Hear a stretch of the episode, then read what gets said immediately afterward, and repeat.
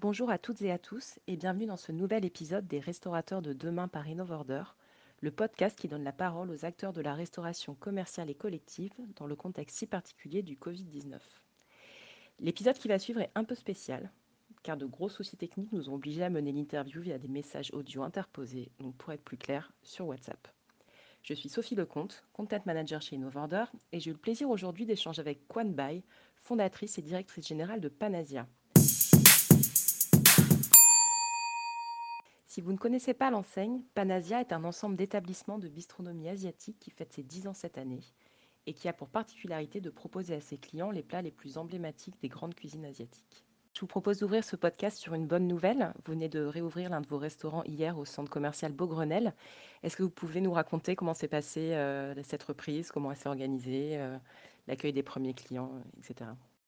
Bonjour euh, Sophie. En effet, nous avons ouvert notre restaurant Beaugrenelle depuis hier. Euh, le centre Beaugrenelle devait ouvrir comme tout le monde le 11 mai, ça s'est pas fait, euh, alors qu'on avait déjà tout préparé pour euh, l'ouverture ce jour-là. Du coup, quand c'est décalé et que la, la date de la réouverture a été annoncée, bah, nous avons déjà fait tout le nécessaire. Et nous sommes situés en fait dans le bâtiment avec plusieurs restaurants, les Galeries Lafayette et le cinéma. Euh, tous les autres commerces de ce bâtiment sont encore fermés à ce jour et nous sommes finalement le seul restaurant qui était ouvert pour euh, de l'emporter et, euh, et, la livraison. Donc ça, c'est du côté du, du, centre commercial Beaugrenelle. Est-ce que vous pouvez nous faire un petit point sur les différents restaurants de l'enseigne en général? Sachant que vous êtes plutôt installé sur des emplacements similaires, c'est-à-dire des, stratégiques, des, gros centres commerciaux. voilà, est-ce que à, date, à la date d'aujourd'hui, où est-ce que vous en êtes? Oui, en effet, tous nos restaurants sont dans les centres co. Euh, par ce fait, nous n'avons pas fait une ouverture plus précoce pour l'emporter et la livraison. On a dû attendre globalement l'ouverture euh, de, ces ensembles pour pouvoir euh, exercer l'activité. Nous avons ouvert en fait le 12 mai euh, à Marseille au Dog Village et au centre commercial Cap 3000 à Saint-Laurent-du-Var dans le sud parce qu'on est dans la zone verte. Donc les centres co ont pu ouvrir leurs portes bah, pratiquement dès le premier jour. Mais nous avons eu en fait la confirmation, mais vraiment que la veille. les choses ont été confirmées très tardivement euh, et, heureusement qu'on a quand même pas mal préparé à l'amont et, a pu ouvrir euh, le deuxième jour. Et pour nos sites euh, de Villop qui est ouvert, donc nous on a choisi de, pour l'instant de, de maintenir la fermeture parce que parce que pour l'instant, bah, on a préféré attendre un petit peu, plutôt au mois de juin, par rapport en fait à la spécificité du site. Et Vélizy et Galerie Lafayette Haussmann sont encore fermés aujourd'hui, donc nous, attendons plutôt l'ouverture générale.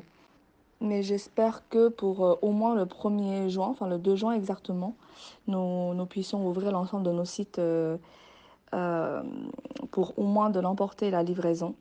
Parce que bah, nous avons besoin de travailler et surtout nos clients attendent vraiment aussi l'ouverture de nos restaurants. Euh, il n'y en a pas beaucoup de ouverts euh, sur le marché. Et, euh, et c'est vraiment, on sent vraiment que les gens attendent, ont ce besoin de, de, de, manger autre nourriture que ce qu'ils préparent à la maison depuis déjà deux mois. Sur la plupart des sites que vous avez mentionnés, vous proposez le click and collect et la livraison. Est-ce que vous pouvez à peu près nous donner une idée de, de quelle part représentaient ces canaux avant la crise? Et puisque peut-être que vous visez par la suite euh, avec le, déconfinement progressif Nos restaurants ont toujours proposé euh, des plats emportés euh, et ont déjà démarré la livraison avec Uber Eats depuis, depuis quelques temps. Mais bien sûr, ça fait pas partie de, ça faisait pas partie de nos activités principales. C'était plutôt pour nous accessoires. Donc euh, aujourd'hui, avec euh, la situation et surtout aussi la tendance euh, future, nous allons mettre beaucoup plus d'accent pour travailler davantage. Bah déjà, l'emballage est déjà fait, nous sommes déjà sur des emballages biodégradables. Donc, nous travaillons surtout aujourd'hui les interfaces, clients, pour mieux présenter le menu, pour que les gens puissent, s'y trouver plus facilement, heu, choses qui n'ont pas été très sérieusement fait, auparavant. Vous venez de mentionner, heu, les emballages et le fait de développer aussi cette offre, heu, à emporter ou en livraison. Hem, dans la mesure où Panazia propose des spécialités de différents pays asiatiques, est-ce que vous devez aussi repenser, votre offre en termes culinaires? Est-ce qu'il y a des plats qui sont moins transportables que d'autres ou qui demandent des adaptations, spéciales, au niveau de vos différents points de vente? En fait, nous avons déjà commencé, heu, depuis un an, le développement d'un concept dérivé de Panazia Restaurant. Donc, heu, c'est un fast-food avec des produits, heu, sélectionnés parmi nos plats les plus populaires. Et pour ce projet, nous avons acquis une cuisine labo dans la zone de Paris Nord. Et notre premier er Panazia comptoir, au centre commercial, Westfield de Vélizy. Et en fait, ce concept répond, bah, à à cette mode de consommation, heu, plus rapide mais plus healthy.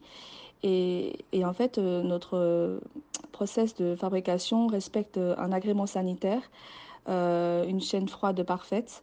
Et la cuisson, finale se fait sur le site, sur le sur le point de vente. Et donc avec, le déconfinement, le 11 mai, nous avons ouvert notre 2e, heu, Panazia comptoir dans le food court des Galeries Lafayette, heu, Champs-Élysées. Donc heu, nous espérons que ce projet, heu, va se poursuivre, et se développe avec, avec justement, click and collect et livraison et et de l'emporter. Panazia, c'est aussi Baron Louis qui concerne toute votre partie activité traiteur et réception. Heu, comment ça se passe sur cette partie-là de votre activité, tant au niveau de la demande, heu, que pour l'approvisionnement en produits frais notamment? Heu, l'activité Baron Louis traiteur a été, reprise avec, la cuisine labo, donc avec une équipe, déjà existante qui faisait essentiellement, heu, le traiteur événementiel et heu, des plateaux repas business pour les entreprises et les séminaires. Donc ces 2 parties, heu, avec la crise sanitaire ont plus de marché, à l'heure actuelle. Nous avons donc, mobilisé l'équipe pour créer des nouveaux produits, plus simples en forme de lunchbox et des bols pour, heu, vendre, hem, en livraison et click and collect dans la zone où nous sommes situés. Donc à Paris Nord, il y a quand même plusieurs milliers d'actifs, qui présents en temps habituel et nous espérons, bah, pouvoir, développer ça dans dans dans les mois prochains en attendant que l'événementiel, reprend. Pour revenir à l'expérience, au sein de vos restaurants, hem, Panazia a quand même une identité et un design, très soigné. Hem, comment est-ce que vous voyez la réouverture, heu, en termes de restauration assise, pour la partie convivialité, le dépaysement que vous offrez, heu, à vos clients quand ils viennent chez vous? Est-ce que c'est quelque chose que vous repensez déjà? Il est bien évident que pour Panazia, heu, l'expérience d'un client se résume, aussi bien en bonne nourriture, un bon service, mais aussi un cadre, agréable. Donc c'est une expérience client complète et c'est pour ça que nous avons mis beaucoup d'accent en fait, sur, heu, le travail de design, heu, de la salle heu, pour l'ensemble des Panasias. Donc ça fait partie, de notre identité, en même temps que que les plats que nous offrons. Il est clair qu'aujourd'hui, voilà, la restauration sur place, va attendre un petit peu pour, pouvoir être, complètement, reprise et nous allons bien évidemment répondre, heu, une fois que la salle est ouverte, heu, à la distanciation sociale, à la distanciation de sécurité. Donc heu, on va déjà penser à, soit séparer, nos tables, les distancer un peu plus, soit, bah, installer les gens, un client par table avec, en face, de la personne, donc une place, vacante. Donc heu, ça, nous attendons aussi les derniers, heu, les dernières mesures qui vont qui vont sortir et heu et nous les appliquerons suivant les les dispositifs, conseillés. Vous êtes aussi resté très actif sur les réseaux sociaux notamment avec, des jeux concours, des recettes en live, des recettes à faire chez soi. Vous avez aussi partagé les protocoles d'hygiène, mis en place. Est-ce que c'est maintenir ce lien avec vos clients vous paraissait fondamental parce que au cours de ce podcast, on a eu des avis assez tranchés pour ou contre le fait de, continuer à poster pendant le Covid. quel est votre avis sur la question? Le contact avec les clients fait toujours partie des fondamentaux d'un restaurateur. Je pense que sur ce point, personne ne peut euh, renier. Et traditionnellement, oui, on accueille nos clients, on tisse le contact avec eux euh, physiquement, face à face, euh, à l'intérieur de nos restaurants. Et avec euh, aujourd'hui tout ce qu'on a sous, comme, comme outil et comme plateforme, on, est, on essaye d'extendre ces relations avec plus de personnes et de manière plus efficace euh, via, euh, via euh, tous, ces, tous ces réseaux sociaux. Et bon, après, pour un restaurateur, c'est jamais très évident. Et aujourd'hui, ça devient un besoin vital parce que on peut plus voir nos clients. Et, mais nous devons quand même continuer à exister et à, passer les messages de bienveillance, mais aussi rappeler aux gens que nous sommes toujours là et que nous pensons à eux et qu'on attend bah, à leur retour prochain. Donc euh, ça devient indispensable de, communiquer via, euh, via ces plateformes de, réseaux sociaux.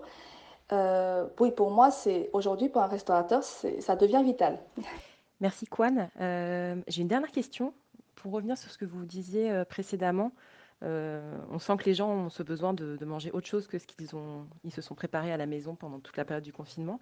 Est-ce que vous avez observé au niveau de votre carte des produits euh, phares ou des grandes tendances de consommation qui se sont dessinées ou est-ce que c'était finalement assez fidèle à ce que vous constatiez avant chez Panasia Oui, nous voyons bien que les clients sont très contents de retrouver euh, nos restaurants Panasia parce que nous sommes spécialisés en cuisine de fusion asiatique nous maîtrisons quand même euh, euh, des plats avec des recettes assez particulières que tout le monde n'arrive pas à reproduire à la maison. Donc euh, pour ça, nous en sommes assez fiers. Et, mais aujourd'hui, ce que nous voulons mettre en avant, bah, ce qui est déjà en fait un principe très important dans notre, métier, c'est la sécurité alimentaire. Euh, donc nous, insistons beaucoup sur nos process d'hygiène, euh, nos process de fabrication, pour euh, rassurer aussi les gens que non seulement bah, nous produisons des plats qui sont bons, mais en plus bah, qui sont en fait d'une sécurité alimentaire à 100%.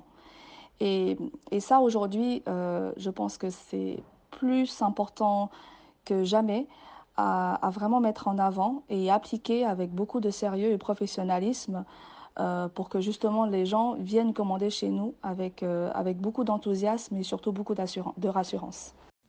Merci de nous avoir écoutés et merci Kwan pour votre présence. Si vous avez aimé ce podcast, n'hésitez pas à vous abonner et à nous laisser 5 étoiles sur votre plateforme d'écoute préférée et bien sûr à en parler autour de vous. On se retrouve la semaine prochaine pour un nouvel épisode.